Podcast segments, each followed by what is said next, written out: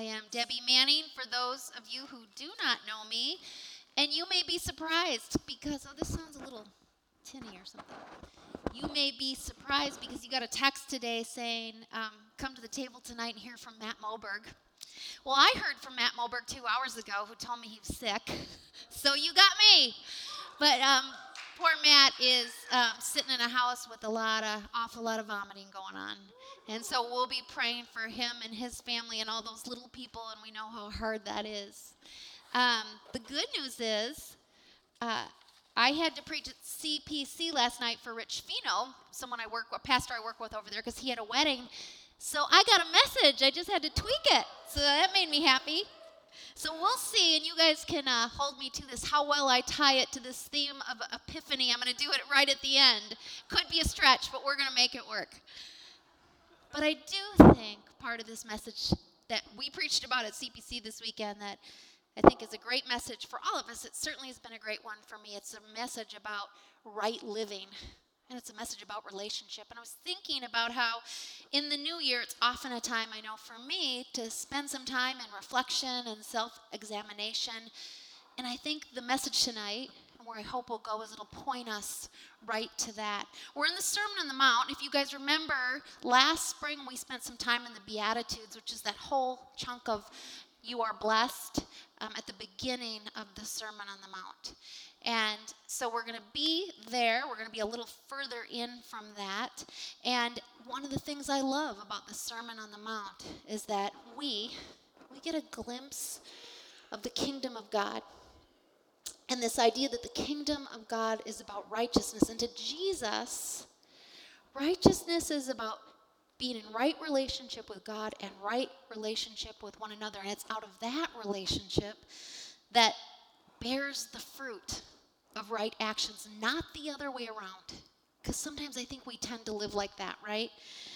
And right before the passage that we're going to get into tonight, Matthew tells us that Jesus came not to abolish the law, but to fulfill the law.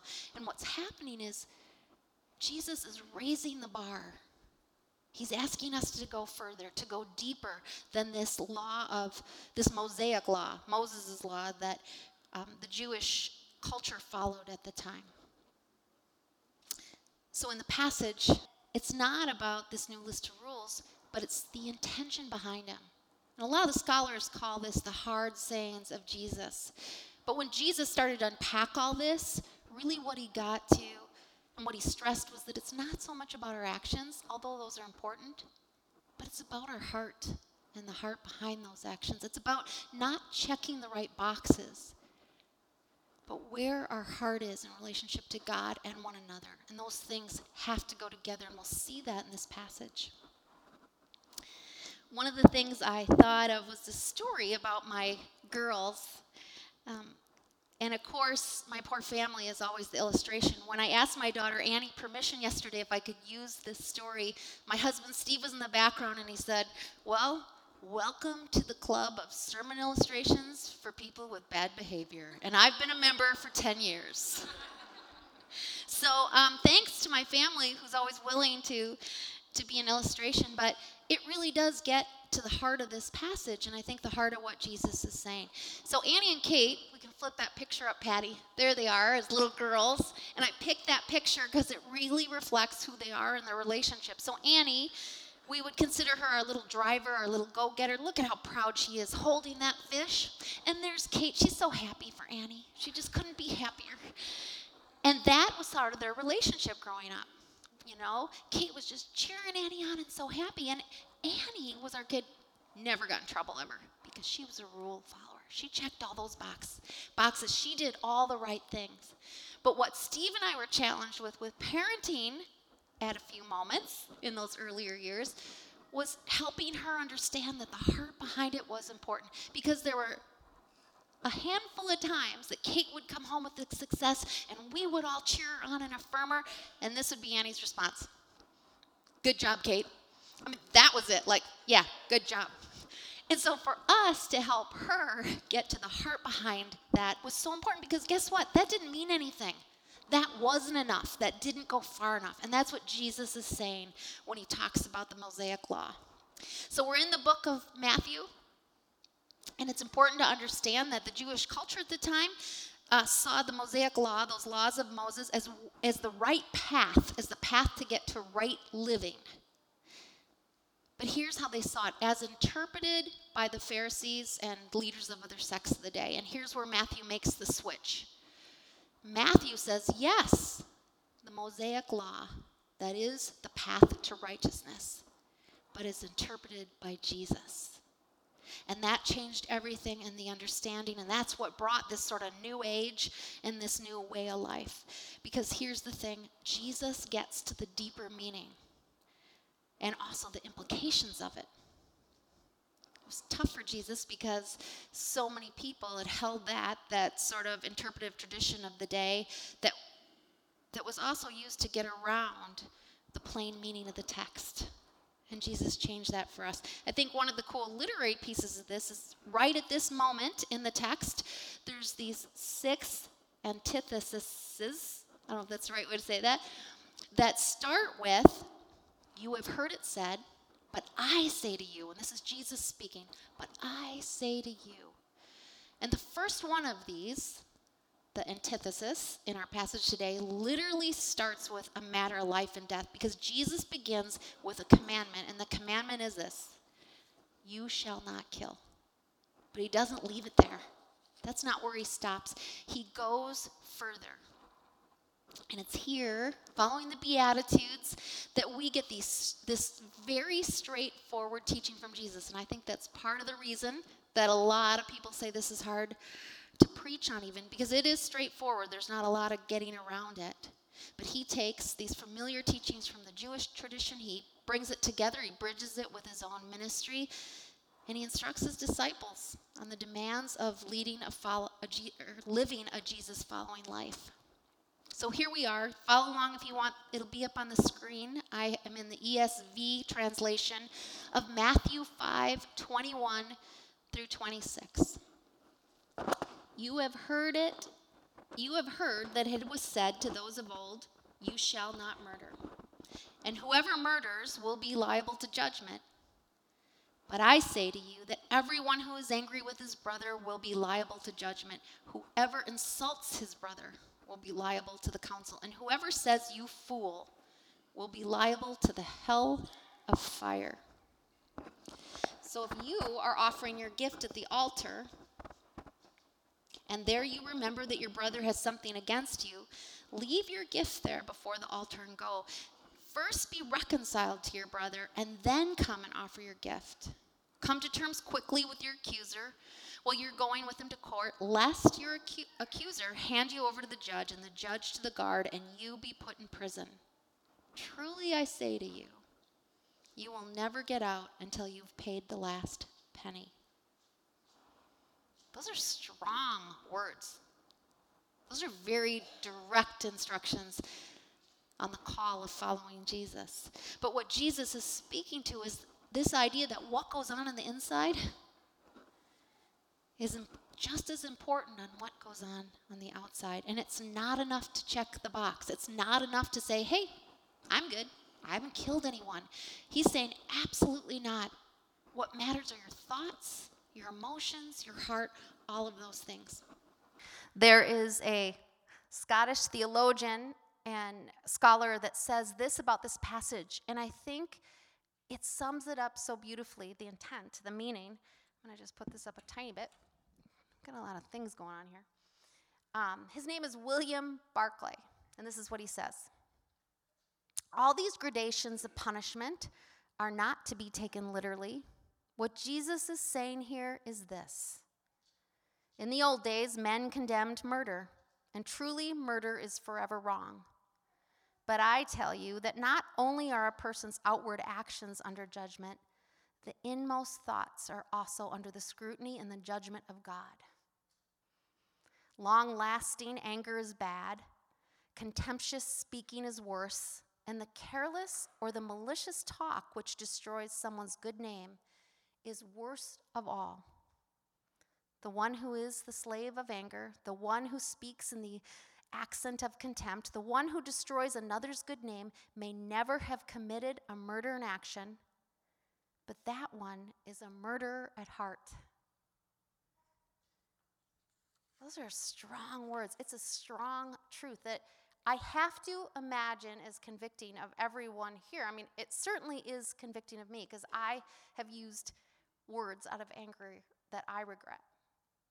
And I imagine for most of us, we've experienced that.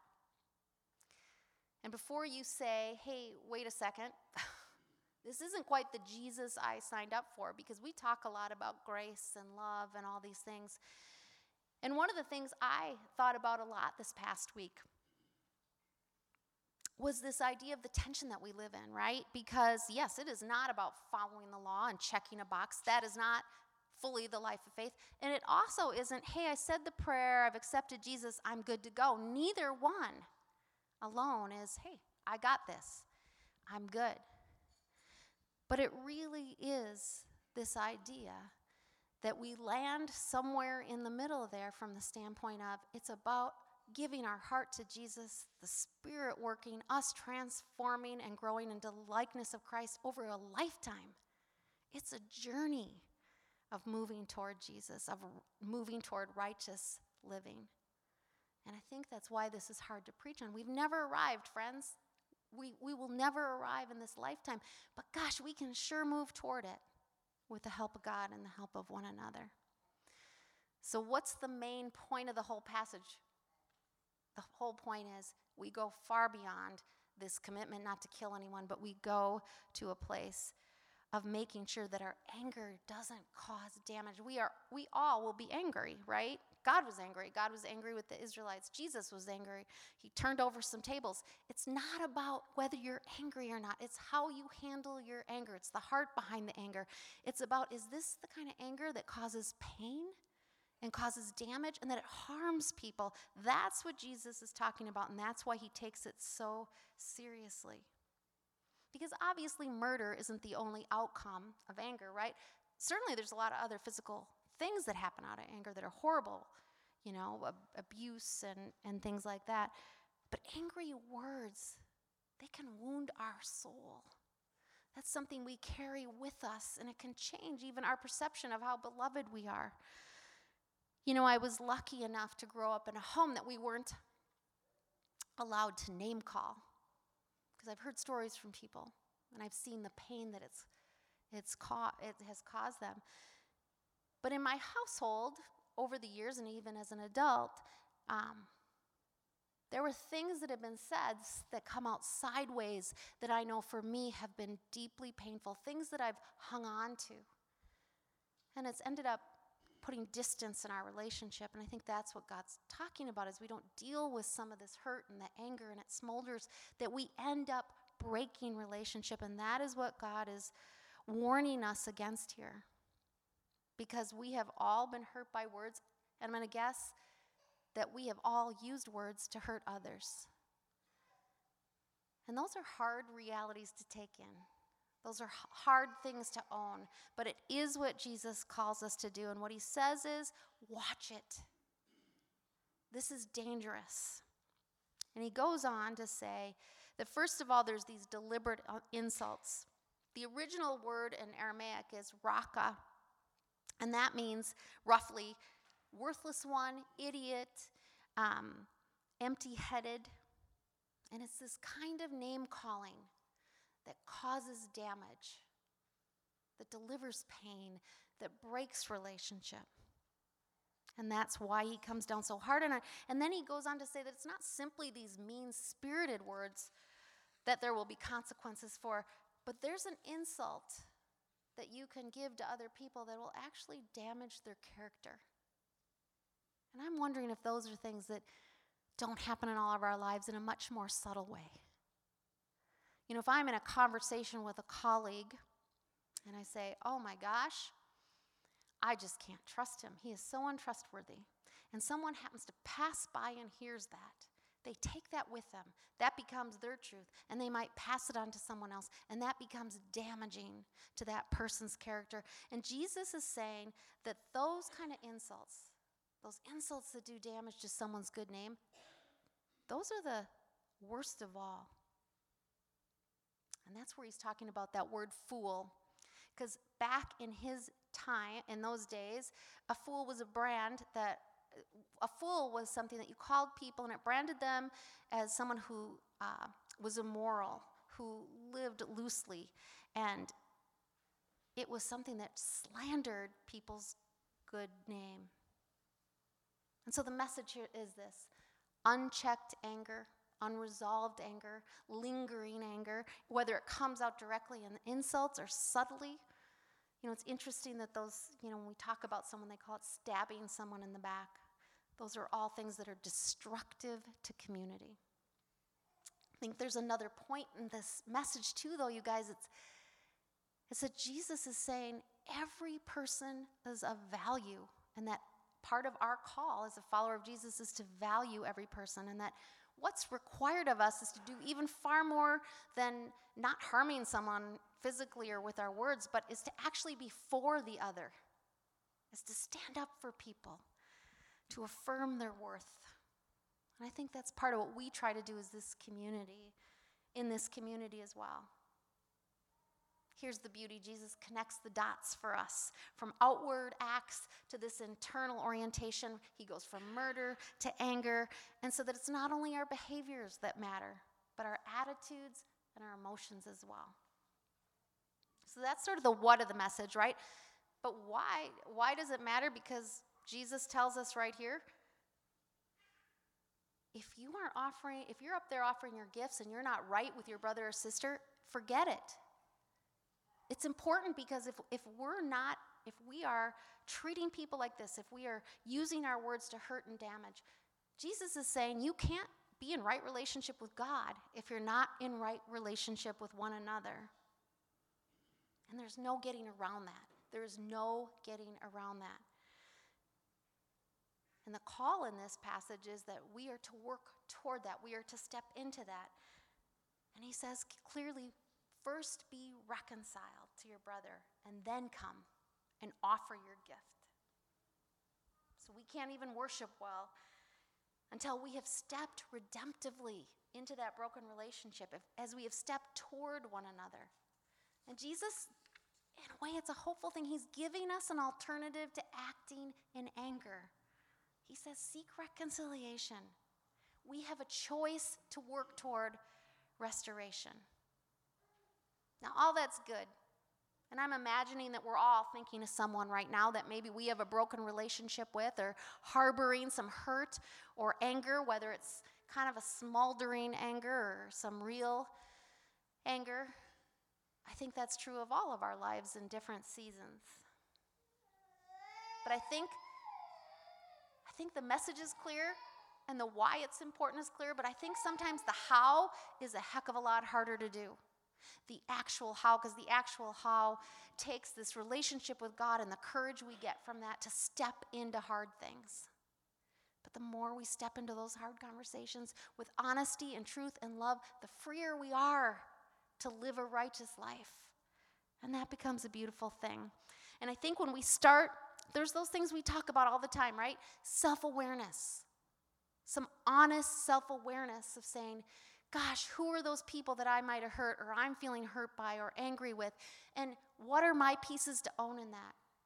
And I'm going to step up despite the circumstances and I'm going to initiate reconciliation. I'm going to initiate a conversation. I'm going to own my pieces. I'm going to be committed to a loving and honest conversation. And you know what? Sometimes those are the hardest ones to have. But they move us forward into what Jesus is calling us. And we lean in, we trust, we do that hard work. But I think there's some extra steps we need to think about. And while I was preparing for this message earlier this week, I was thinking about a book that we use a lot in pastoral care. So, a lot of my job in pastoral care is walking alongside people who are dying. And there's a book that a lot of us pastors use, and it's uh, written by a doctor his name is Dr. Ira Byock, and it's entitled The Four Things That Matter Most. And one of the things that struck me as interesting is in his introduction, he talks about that when you ask people, what are the four things that matter most when you're dying? Sometimes they come up with this list of to dos, like, well, you get the funeral arrangements, and you better talk about medical arrangements and the wills and the trusts. But he says the reality is the four most important things to do when you're dying is to make sure you get right with all your relationships And it struck me when I was thinking about this why isn't that something we do in our day to day? And it's never a one and done, right? Because these things circle around and we enter different relationships. But why aren't we doing these things, these four most important things, to work toward reconciliation and restoration with our families and our friends? And so I thought I'd just share a little bit about what he says are the most important tasks when you're dying. And I think the most important task when we're living, when we actually want to be in honest relationship with one another. And the first two things he talks about are the things I'm going to dig into a little bit, but I'm going to list them real quick. So he talks about the idea that you need to forgive one another. And then you need, the second thing is you need to offer forgiveness. And then he says you need to thank people. Make sure that you're showing your appreciation. And lastly, he says, offer love. Tell people you love them, show them you love them. And those are the things you do when you're dying. I would say moving toward a redemptive relationship, I think those two first pieces are so important. Certainly the last two as well. But as we're trying to work toward these broken relationships, to, to mending those relationships, this idea of forgiving someone else is so important. And it sounds easy, right? But it's actually some of the hardest work that we have to do. We've all we've all been someone who's been hurt by other people. But asking for forgiveness is hard because the wounds run deep and sometimes we think that we're justified. That what happened wasn't our fault. And that's why it makes it so hard to ask for forgiveness from other people and then to offer forgiveness. Sometimes it's hard to tell someone that you forgive them when you don't think they even think they need forgiveness or that they never own their pieces. But I think at the end of the day, we forgive not for the other person, but for our own sake. Because it's in the forgiving of someone else that we're free. That we're free from our anger, we're free, it frees us from some of the resentment, and that's what allows us to move forward in healthy relationship. So those pieces asking asking for forgiveness even when it's not easy and offering your forgiveness. Those are two very tangible steps in mending those relationships. They let people know that you love them, that it's important to you. I think as I finish up here, I think for me, what Jesus offers here for us is this bigger picture of the kingdom of God. And it's one that was already hinted at, actually, in the Beatitudes, because when he talked about blessed are the poor spirit and those who mourn and those that are pure heart, all those people, he was talking about them being blessed not because they followed this list of rules, not because they always did all the right things, but he talked about them being blessed because the in, of the inward orientation of their heart and the righteousness of this kingdom of God that Jesus is presenting to us is not about following rules. It really requires us to lean into God, to surrender our lives to God, and to not just follow the law, but that it starts with the heart. And it starts with the heart and it impacts the kingdom and it's done only with the work of the Holy Spirit.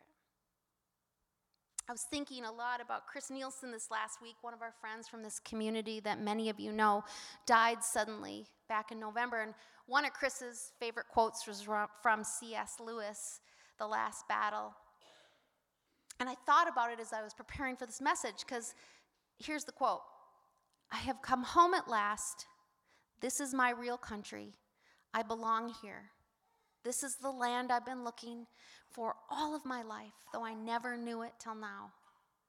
Come further up and further in. I think that's what righteous living is. It's never perfect, but living the righteous life is this moment where we know that we're at home where we're truly at home. And I think that's the call, that's the journey we're on together, and that it's all about further up and further in. I wanted to end by saying that I don't think this is easy. The Christian life isn't easy because it always challenges us and calls us to be more. It actually calls us to be more than about ourselves, but to be about the other. And I think that's where we get all mixed up sometimes. But the Christian life, it requires us to love greatly and forgive deeply, and we can't do it alone. And those two things, and I always talk about the and both of everything, is exactly what our lives are about. Is that this requirement to love greatly and deeply and forgive deeply, it's hard. That's the hard part. But the hopeful part is, is that we don't do it alone. So during this season of Epiphany, as we celebrate God with us, that's the beauty. God is with us. We're not alone. And He calls us to this beautiful, freeing, righteous life. Please pray with me. Holy and gracious God, we come before you and, oh gosh, we are broken people. And we stumble through life, God, and we look to you, and we need the help of your Spirit to keep our eyes on you. And you call us, God, to love well, to love you and love one another. And over and over again, we seem to get sideways and backwards with our family members and our friends. But as you call to mind for each of us, Lord, who that might be, who it is in our life that we might need to ask forgiveness from who it is in our life that we might need to forgive. God, give us the insight for that, and then give us the strength and the courage to step into that. To step into hard conversations, hard but loving conversations, to work toward reconciliation, God. Because it's that, it's when we step into that, God, that we can experience this righteous living that you call us to. We need your help, Lord. And we love you, Lord. And we're so grateful for this community of people that you've placed around us that we can do so that we can do this together. So we thank you. We pray all this in the name of Jesus. Amen. Thanks, Debbie. So, as Debbie was speaking tonight, Debbie, I don't think you knew this, but you were preaching right to me. Um, can we be honest? Yeah, for a second. So I, this is um, really timely for me. There's a conversation I've been avoiding. There is um, a relationship that is broken, and um, I shed some tears with my husband over it last night. And so I walked into this room not expecting to hear uh, such a timely message, but um, I need to have a conversation. And it's going to be really difficult. There's a wound that has been open that I've let fester, and I hope that I'm not alone because we, we all have those relationships that maybe aren't fully broken but could use some, some conversation, some restoration. And it occurs to me, uh, because this is the time of our service where we're going to move into the time of communion, that the table is actually a table of reconciliation. It's the table that Christ set for us and he said, Look, we've been distanced, we've been apart, and this is the way that I'm going to draw you back to myself. I'm going to use my body and my blood, and that is how I'm going to stitch this relationship back together. It's how I'm going to close the wound. I'm going to open myself up for you. And so, as hard as it is for me to think about scheduling this conversation this next week, uh, I'm going to picture me and this family member sitting down across the table from each other, and I'm going to remember that Christ died for her just like he died for me.